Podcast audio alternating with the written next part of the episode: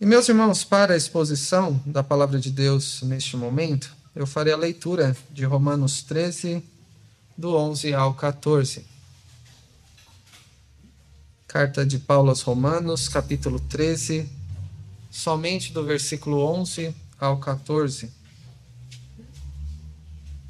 Ouçamos atentamente a leitura da palavra do nosso Deus, pois é Ele quem nos fala assim. E digo isto a vós outros que conheceis o tempo. Já é hora de vos despertardes do sono, porque a nossa salvação está agora mais perto do que quando no princípio cremos. Vai alta a noite e vem chegando o dia.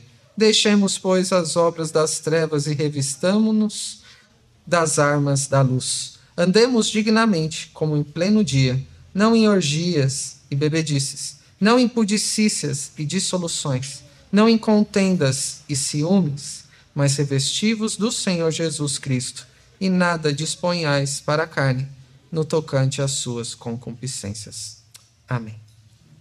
Bondoso Deus, te agradecemos por podermos, neste momento, com a tua palavra aberta em adoração a ti, ouvir o que o Senhor tem a nos dizer nessa noite. E para isso rogamos que o Senhor nos ilumine com teu Santo Espírito, abrindo o nosso entendimento para compreendermos o que significa o que o Senhor nos diz na nossa vida.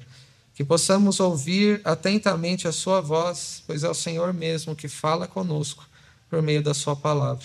Que possamos ver nitidamente, claramente o que o Senhor quer nos mostrar e que o Senhor também nos prepare o coração para que seja um terreno fértil, frutífero da tua palavra ah, que será plantada nessa noite. Que o Senhor seja com seu povo aqui reunido, de maneira que sejamos edificados por ti, que os nossos anseios, inquietações, ansiedades, preocupações, os nossos planos e desejos sejam moldados pela Sua palavra e respondidos por ela neste momento.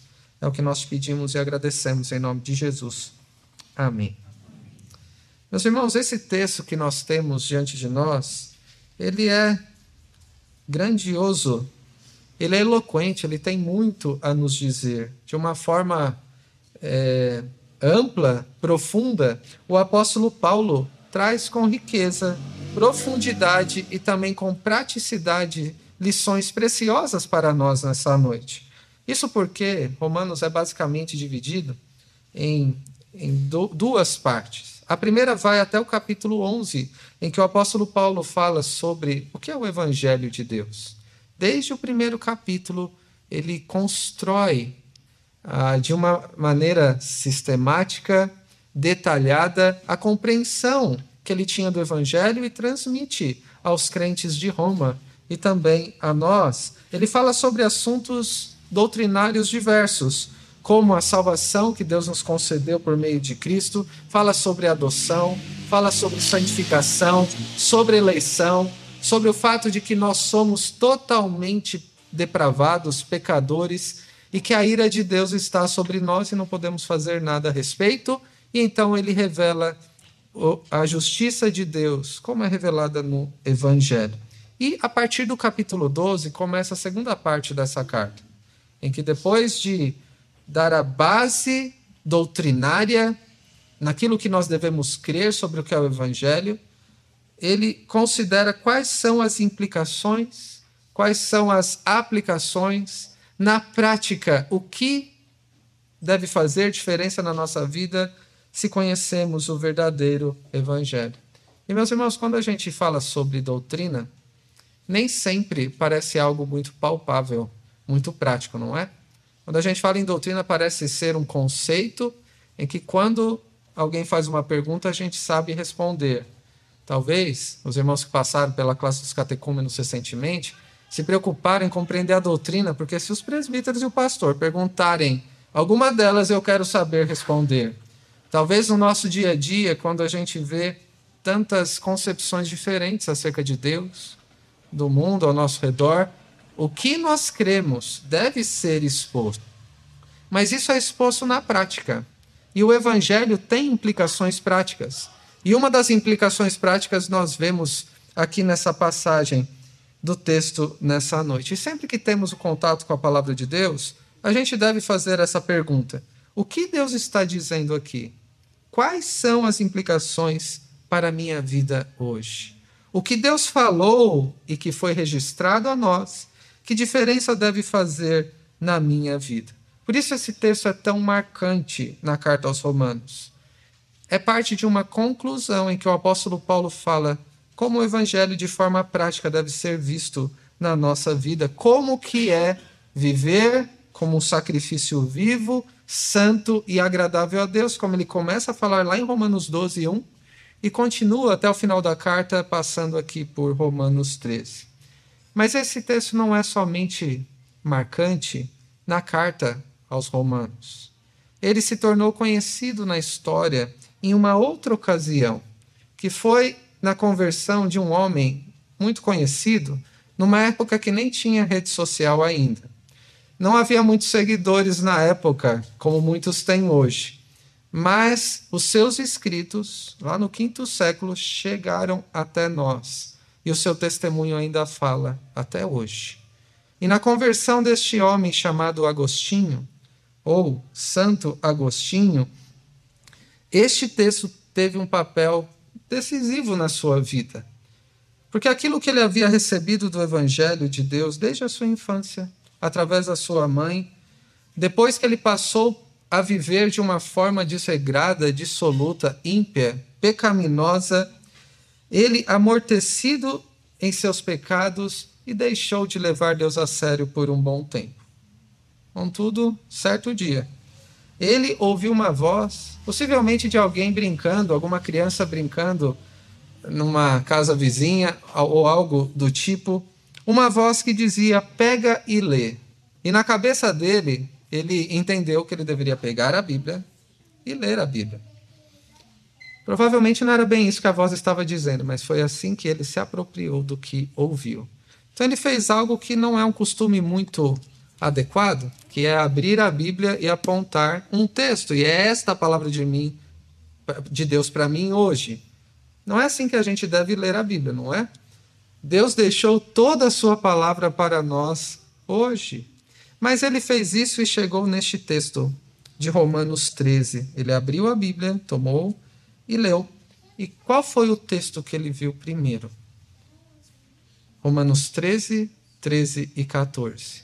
Então ele havia recebido o evangelho na infância, viveu de uma forma dissoluta e naquele momento decisivo para ele, ele leu: Andemos dignamente, como em pleno dia, não em orgias e bebedices, não em impudicícias e dissoluções, não em contendas e ciúmes, mas revestivos do Senhor Jesus Cristo e nada disponhais para a carne no tocante às suas concupiscências. Por isso, este texto foi marcante para ele, decisivo, transformador. Ele jamais seria o mesmo depois daquele dia. E o que aconteceu com ele? Que tem a ver com o tema dessa noite. Ele foi despertado pelo Evangelho.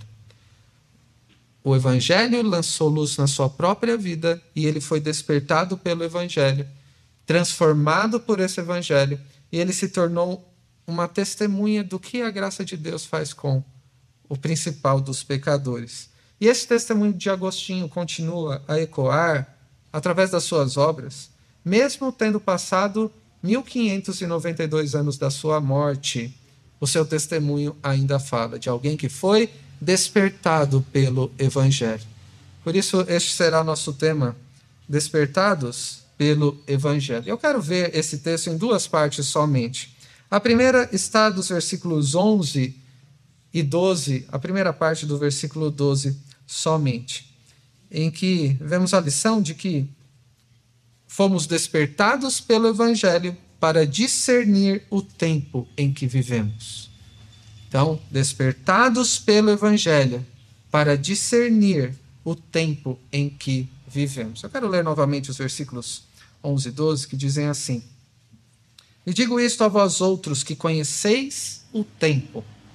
Já é hora de vos despertardes do sono, porque a, vossa, a nossa salvação está agora mais perto do que quando no princípio cremos.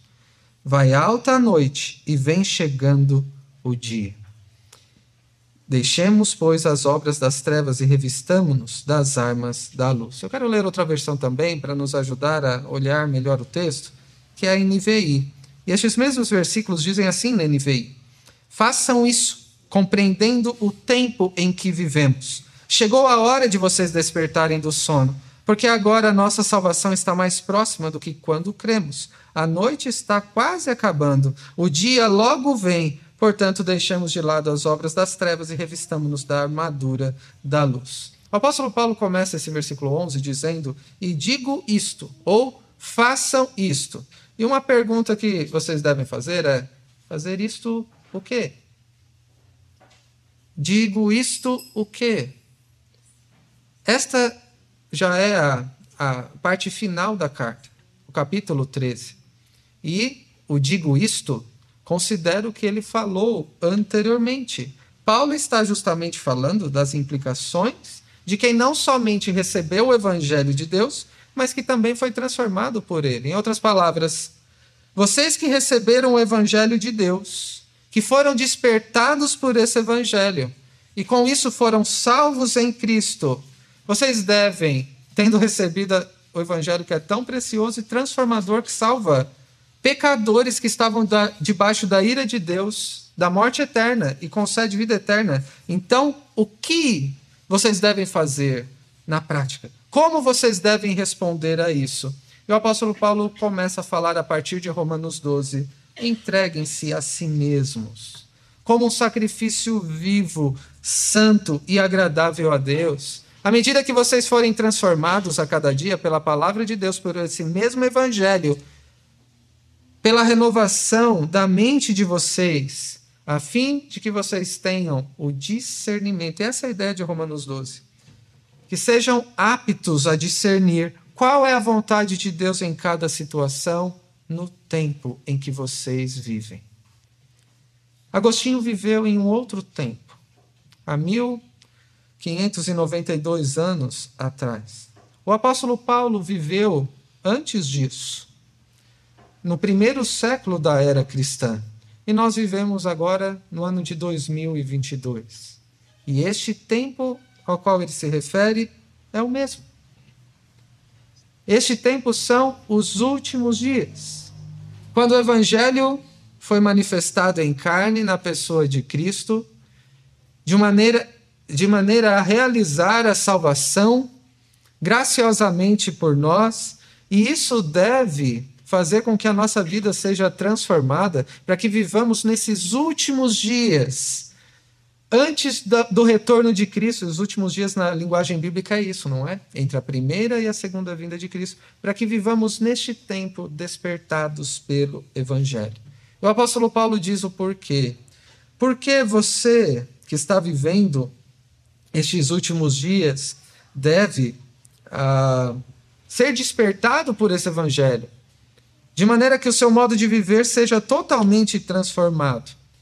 É nesse sentido que o apóstolo Paulo está dizendo aqui: vocês receberam o evangelho, então vivam à luz dele, de modo digno deste evangelho, pois vocês conhecem o tempo em que vivem. Enquanto tantas pessoas vivem por aí perdidas, não sabendo o que significa viver nos últimos dias, vocês sabem. E saber disso deve fazer alguma diferença na vida de vocês. E que tempo é esse? O apóstolo Paulo fala a Timóteo, lá em, na sua segunda carta, no capítulo 3, que esses últimos dias são difíceis, em que as pessoas serão terríveis, cometendo diversos tipos de pecados. Mas vocês que receberam a boa notícia do Evangelho, mesmo em dias tão difíceis, devem viver de um modo diferente. Considerando que conhecemos este tempo, os últimos dias, e mais uma vez, os últimos dias, mais do que marcar a entre a primeira e a segunda vinda de Cristo, é conhecer o que Deus já fez no passado, o que Deus está fazendo no presente e o que ele prometeu fazer no futuro. É isso que significa conhecer o tempo em que nós vivemos. Isso quer discernir o tempo em que nós vivemos. Perceber o que Deus está fazendo. E ao sabermos disso, é inevitável que despertemos do sono. O que significa estar dormindo? Eu disse às crianças. E na minha fala a eles, às vezes a gente gosta de dormir, né? E é comum ver na pregação alguns que gostariam de estar descansando, lutando contra o sono. E eu digo o que o apóstolo Paulo disse: é hora de despertar desse sono. Ainda não chegou a hora para isso. Mas o que significa estar dormindo aqui? Nesse sentido que o apóstolo Paulo falou. Significa, meus irmãos, ter uma vida cristã acomodada. Uma vida cristã em que se envolve e se preocupa demais com as coisas terrenas, em que se deixa de olhar para o alto, em que se é indiferente ou não consegue perceber o que Deus está fazendo no mundo, diante de, da dura realidade que nós vivemos, em situações como um evento grande que começou hoje, que é a Copa do Mundo, que gerou repercussões diversas, políticas, econômicas, sociais como em momentos de eleições que nós passamos há pouco tempo e que gerarão e que gerará desdobramentos para o futuro, em outras áreas da nossa vida em que devemos ver à luz do evangelho o que está acontecendo, o que Deus está fazendo e o que ele exige de nós. E nós que temos o evangelho, temos a verdade que sabemos o que Deus fez no passado, como Ele age no nosso meio e o que Ele prometeu fazer no futuro, não devemos viver como aqueles que estão na, trevas, cegos e alheios a tudo isso. Você que está vivendo os últimos dias e que tem o Evangelho, viva a luz deste Evangelho, com discernimento. Em outras palavras, leve o Evangelho e a vida com Deus a sério. Não somente recitando doutrina, mas de maneira a essa doutrina chegar na sua vida, no modo como você vê o mundo, na maneira como você trata as pessoas, na maneira como você se planeja nas coisas que você faz, como gasta o seu tempo. Porque, como disse o apóstolo Paulo, a nossa salvação está agora mais perto do que quando no princípio cremos. O que significa a salvação estar agora mais perto? Isso aponta é, para uma realidade de que nós, na nossa vida com Deus, vivemos em três tempos e nos aproximamos ah, do momento final da consumação a cada dia que passa. O texto que lemos na liturgia, de Tito 2, aponta para esses três tempos à luz dos quais nós vivemos.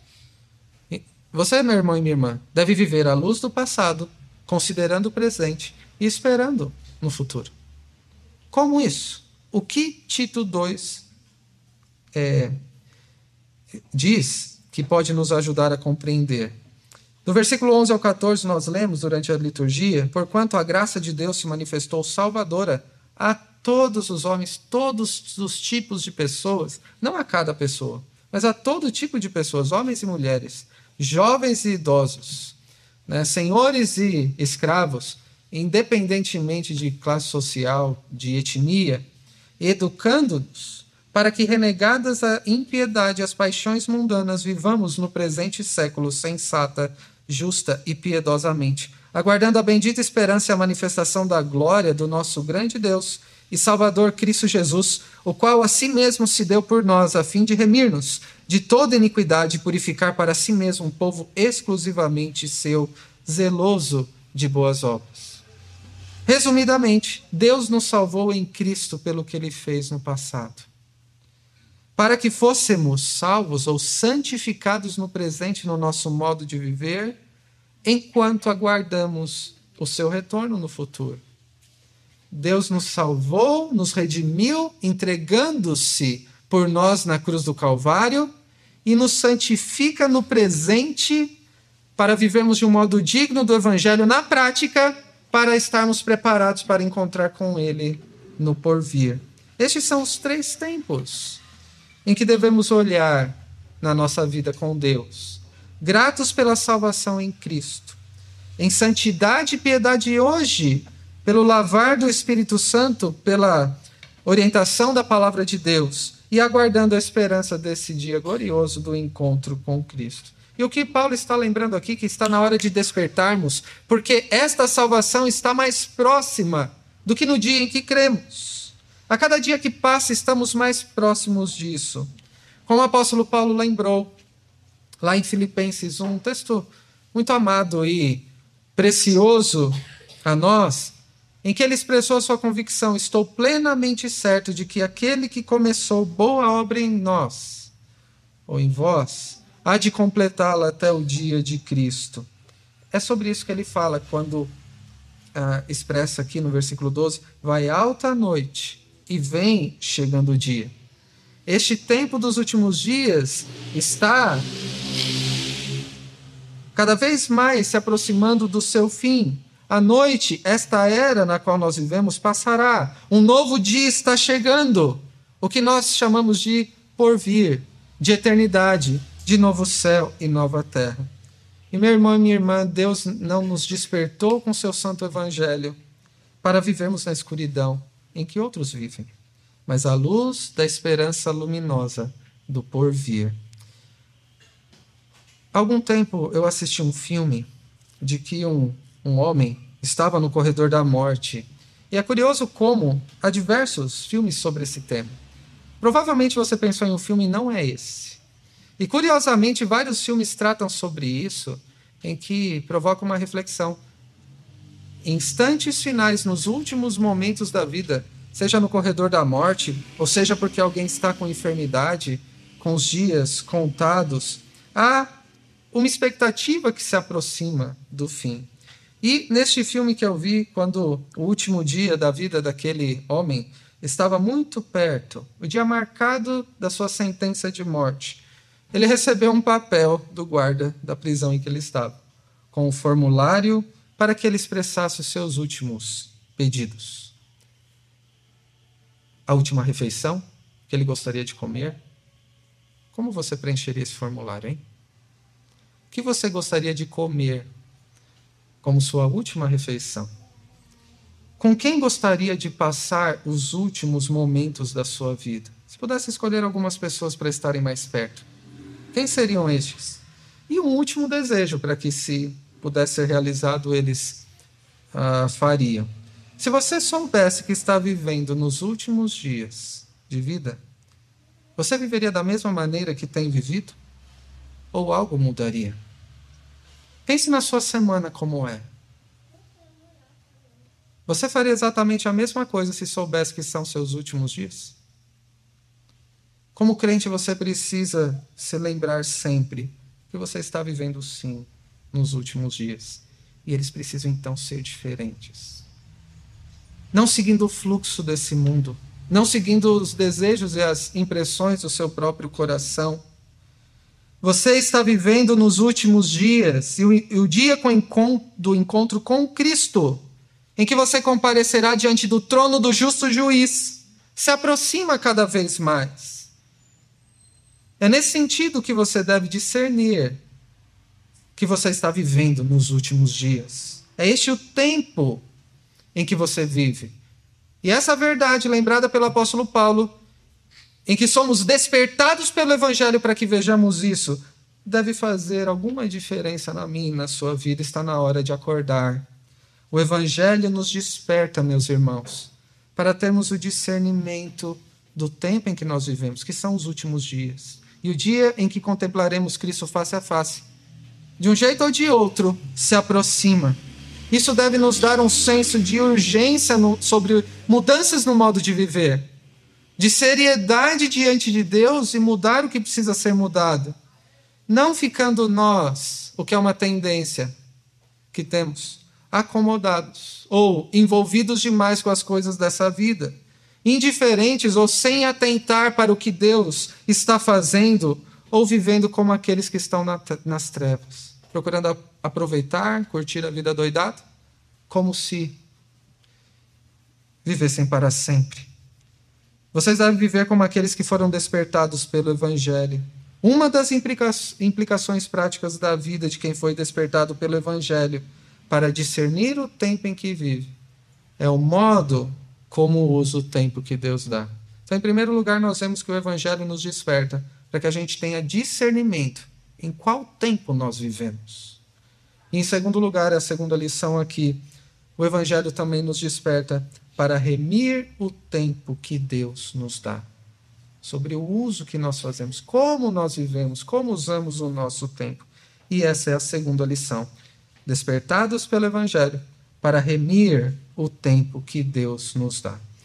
E essa lição está nos versículos 12 ao 14, a segunda parte do versículo 12 até o 14. O versículo 12 começa dizendo, a, a segunda parte: Depois deixemos, pois, as obras das trevas e revistamos-nos das armas da luz. Ou da NVI que diz: Portanto, deixemos de lado as obras das trevas e revistamos-nos da armadura da luz. Qual a exortação aqui sobre o modo de usar o tempo que Deus nos dá? Deixe as obras das trevas e revista-se com as armas da luz. O que significa ser despertado pelo Evangelho para remir o tempo, para aproveitar o tempo que Deus nos dá? Em primeiro lugar, como eu destaquei as crianças, é deixar as obras das trevas, é abandonar o pecado, é abandonar as obras da carne, é deixar de lado, virar as costas para aquilo que desagrada a Deus, é o deixar de viver segundo o fluxo desse mundo. Em primeiro lugar, então, um, um primeiro aspecto, o remir o tempo é abandonar aquilo que é desagradável a Deus. O apóstolo Paulo considerava isso tão importante, por isso Deus considera tão importante. E é importante para você, então, hoje, sobre um modo de viver para aproveitar o tempo e as oportunidades que Deus nos dá, abandonando o pecado que ele falou também, por exemplo, lá em Gálatas, no capítulo 5, do versículo 19 ao 21, sobre as obras da carne. E quais são as obras da carne? Prostituição, impureza, lascívia, idolatria, feitiçarias, inimizades, porfias, ciúmes, iras, discórdias, dissensões, facções, invejas, bebedices, glutonarias e coisas semelhantes a essas. A lista poderia continuar. A respeito dos, das quais eu vos declaro, como já outrora vos preveni, que não herdarão o reino de Deus os que tais coisas praticam. Portanto, a exortação para remir o tempo, abandone, deixe o pecado e seja santo, como Deus é santo e como ele requer de nós. E o apóstolo Paulo diz aqui em Romanos: Deixe as obras das trevas e revista-se com as obras da luz. Se eu deixo de praticar as obras das trevas, eu devo praticar as obras da luz? Não é isso que diz em Romanos 3, não é? O que ele diz aí no versículo 12? Deixemos, pois, as obras das trevas Aquilo que procede, todo tipo de pecado que procede do nosso coração pecaminoso, são as obras, são as nossas obras por nós mesmos. E devemos nos revestir com as armas, ou como diz a NVI, com a armadura da luz. Isso porque, meus irmãos, que o modo de viver digno não pode ser produzido por nós mesmos. Não são nossas obras que sejam ah, como luz são armas que recebemos. É uma armadura que Deus nos dá. Porque são recursos que Deus nos dá que nos habilitam a viver como aqueles que foram chamados das trevas para a maravilhosa luz de Deus. O deixar as obras das trevas o revestir-se com a, as armas da luz é algo que dependemos de Deus nos recursos que Ele nos dá para usarmos ou remirmos o nosso tempo de um modo agradável a Deus. E quais são as armas da luz? Quais armas você tem? Para que Cristo seja visto através de você e você possa testemunhar dele. Para que o evangelho que você recebeu seja visto pelos que estão ao seu redor e ouvido também. As armas que Deus dá são as virtudes cristãs. É o caráter de Cristo resumido nas bem-aventuranças, por exemplo. É o fruto do Espírito que o Espírito Santo desenvolve naqueles que o recebem, como está aí em Gálatas 5, 22 ao 24 também. Mas o fruto do Espírito é o quê? Essas são as armas que temos, além da armadura de Deus. É o amor. No mundo em que há muito egocentrismo, egoísmo natural ao ser humano, o amor é uma arma para remir o tempo que Deus nos dá nestes últimos dias. A alegria, a paz, a longanimidade, a benignidade, a bondade, a fidelidade, a mansidão, o domínio próprio. Contra essas coisas não há lei. E os que são de Cristo Jesus crucificaram a carne com as suas paixões e concupiscências e revestiram-se de Cristo no seu caráter, no seu procedimento e evidenciam o fruto de, do Espírito na sua vida. Então, meus irmãos, como remir o tempo que Deus nos dá? Abandone o pecado. Revista-se de Cristo consciente de que é uma guerra, é uma luta, a luta cristã que enfrentamos constantemente. E você está nessa guerra, nessa luta. Agora imagine você na guerra, no campo de batalha, dormindo. O que, é que pode acontecer? Uma situação extremamente perigosa, não é? E fomos chamados por Deus para viver na luz, podemos viver à luz dessa luz enfrentar os inimigos com os recursos que Deus nos dá, e não podemos fazer isso se estivermos dormindo. Quem está na guerra deve estar acordado, atento, vigilante, não adormecido, distraído com tantas coisas, de maneira que coloque a si mesmo e a glória de Deus em, em risco, no sentido de que deixaremos de glorificá-lo. E é por isso que o apóstolo Paulo diz nos versículos finais, versículo 13: andemos dignamente como em pleno dia, não em orgias e bebedices, não em pudicícias e dissoluções, não em contendas e ciúmes. A outra versão diz: comportemo-nos com decência, como quem age à luz do dia. Este é o modo de viver digno do Evangelho para quem foi despertado por ele. Então, a vida cristã não consiste nas coisas que nós abandonamos. Você é crente? Sou. O que, que você faz? Olha, eu não bebo, eu não fumo, eu não mato. A vida cristã é mais do que abandonar o pecado. Tem a ver com o quê? Com viver ativamente e dignamente, com decência, de um modo digno do evangelho, como quem vive à luz do dia, não há sombras escondido, porque Deus vê. E como acontece isso na prática? não buscando a própria satisfação em todo tipo de pecado, como os que são listados aqui, mas buscando ser agradável a Deus em todas as coisas. O apóstolo Paulo coloca aqui, resumidamente também, alguns pecados, não em orgias ou bebedeiras, que nos nossos dias poderiam ser as é, festas, vícios de todo tipo, glutonaria, embriaguez, não imoralidade sexual e depravação, usando o corpo que Deus nos dá contra ele. E a todo tipo de pecado sexual, lascívia, pornografia, fornicação, adultério. Ele também fala não em desavença e inveja, não em inimizade uns com os outros, com conflitos, violência, por palavras, por atitudes, por orgulho, mas sim amando como Deus nos amou. E para isso, o que nós precisamos? Eu disse às crianças também, destacando isso, versículo 14: Mas revestivos de, do Senhor Jesus Cristo, e nada disponhais para a carne no tocante às suas concupiscências. Meus irmãos, Deus quer que abandonemos o pecado, que andemos dignamente do Evangelho e que nos revistamos de Cristo. Este é o caminho para remirmos o tempo que Deus nos dá. Abandonando o pecado vivendo à luz e de modo digno do Evangelho e nos revestindo de Cristo.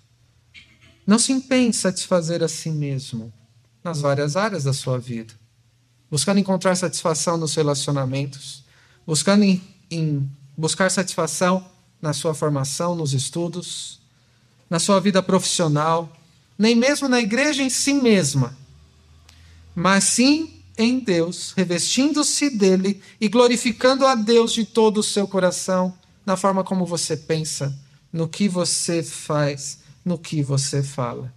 É aqui que as palavras do apóstolo Paulo aos Colossenses, no capítulo 3, devem ser ressaltadas. Quando ele diz, e lemos também na liturgia, revesti-vos, pois, como eleitos de Deus. Isso é doutrina, não é? Vocês são eleitos. O que a gente poderia falar da doutrina da eleição? Alguns creem, outros não creem, outros acham polêmica. O fato é que Deus tem seus eleitos, como ele escolheu, foi porque ele quis. Não é da nossa conta. Mas ele tem os seus eleitos. E sejam por isso santos. Um outro aspecto doutrinário. Amados, porque vocês foram amados pelo Deus que é amor, de ternos afetos de misericórdia, de bondade, de humildade, de mansidão, de longanimidade. O evangelho que nós, nós recebemos nos desperta para um modo de viver digno, a começar pelos nossos relacionamentos. Por isso, suportai-vos uns aos outros, perdoai-vos mutuamente, caso algum, alguém tenha motivo de queixa contra outrem. Assim como o Senhor vos perdoou, assim também perdoai vós. Acima de tudo isto, porém, esteja o amor, que é o vínculo da perfeição. Seja a paz de Cristo o árbitro em vosso coração, a qual também fostes chamados em um só corpo e sede agradecidos. E para isso, meus irmãos, para que sejamos revestidos de Cristo, o que é necessário acontecer? Na prática, habite ricamente em vós a palavra de Cristo. E na prática, instruam-se e, e aconselhem-se mutuamente com gratidão em vosso coração, fazendo tudo para a glória de Deus. O Evangelho nos desperta para remirmos o tempo que Deus nos dá. E para concluir, eu quero voltar a Agostinho, que ao ser confrontado pela palavra de Deus e ser despertado pelo Evangelho, ele orou ao Senhor reconhecendo isso. E a sua disposição para um viver digno do Evangelho mudou. Vejam como ele diz no livro Confissões: O peso das realidades do mundo me oprimia docemente, como costuma acontecer em sonhos. Os pensamentos e reflexões sobre ti, ele falando com Deus, eram como os esforços daqueles que desejam despertar, mas são vencidos pela profundeza do sono. Nele tornam a mergulhar. Ninguém quer dormir constantemente, e todos concordam que é melhor manter-se desperto. Contudo, quando o sono torna os membros pesados, retarda-se o esforço de acordar e quando a contragosto chega a hora de levantar, aprecia-se ainda mais o sono. O que eu disse às crianças? Quando queremos acordar, nós não podemos não conseguir. Quando precisamos dormir, não podemos. E quando gostaríamos de dormir mais, é hora de levantar. E aproximando do texto aqui de Romanos 13. No mesmo lado estava eu certo de que seria melhor entregar-me ao teu amor do que ceder à minha paixão.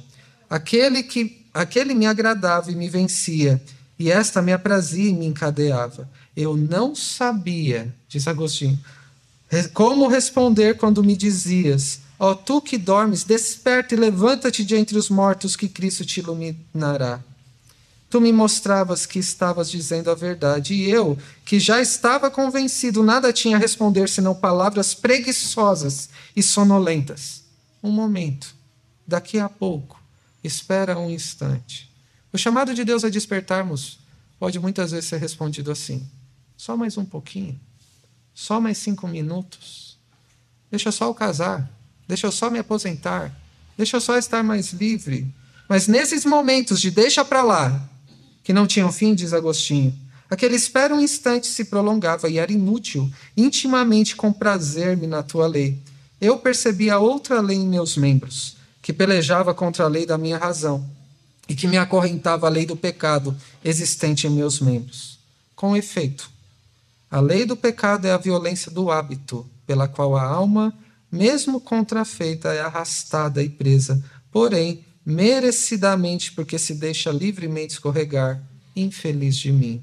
Quem me libertará deste corpo de morte, senão a tua graça, mediante o Senhor nosso Jesus Cristo? Meus irmãos, assim como foi Agostinho, você também foi despertado pelo Evangelho? E se foi despertado pelo Evangelho, foi para discernir o tempo em que você vive. Você tem vivido com discernimento? Como quem sabe que vive nos últimos dias e deve aproveitar as oportunidades que Deus te dá e viver com discernimento, com sabedoria? Se você nem sempre ah, pensa nisso, Quantas vezes você pensou nessa semana que você vive nos últimos dias que Cristo em breve voltará? E se a gente se esquece, se esquece de lembrar disso? Será que a gente vive à luz dessa verdade? Quem conhece o tempo em que vive, que foi despertado pelo Evangelho, não deve viver dormindo, acomodado, arraigado neste mundo indiferente ao que está acontecendo, porque já foi despertado pelo Evangelho, por isso devemos nos entregar a Deus de toda a alma, de todo o nosso coração, como o apóstolo Paulo disse em Romanos 12. Você também foi despertado pelo Evangelho para remir o tempo que Deus te dá. Que diferença faz saber que estamos nos aproximando a cada dia do último dia o dia do encontro com Cristo. Você está preparado para encontrá-lo? Se esse dia fosse o próximo domingo, como você viveria essa semana? Para encontrar com Ele da mesma maneira? Meus irmãos, Deus quer que nós vivamos em santidade diante dEle, em piedade de vida e testemunhando dEle, até que Ele mesmo seja contemplado por nós face a face. Você também foi despertado pelo Evangelho para, como eu destaquei as crianças também, revestir-se de Cristo, representá-lo neste mundo. E isso será verdade até o dia do encontro com Ele, como nós cantamos. Vocês são raça eleita, sacerdócio real, nação santa, povo de propriedade exclusiva de Deus, a fim de proclamar as virtudes de Cristo. Como sacerdote, então, você tem a responsabilidade diante de Deus de remir o tempo, aproveitando as oportunidades para conduzir pecadores a Cristo. Você, como sacerdócio que é real, representante do rei, você o representa, não representa a si mesmo, mas o representa onde Deus te colocou. E como profeta, você deve proclamar as virtudes daquele que te chamou das trevas para a sua maravilhosa luz. Você tem remido ou aproveitado o tempo que Deus te dá de vida? Ou ainda vive adormecido, como na escuridão, distraído com tantas coisas terrenas, indiferente ou sem compreender o que Deus está fazendo? Nossa oração é que, despertado pelo Evangelho para discernir os dias em que você vive, você possa remir o tempo que Deus te dá, sendo instrumento dele, onde ele te colocou como testemunha do que ele está fazendo. Você foi despertado pelo Evangelho. Já é hora de acordar. Que Deus te abençoe. Amém.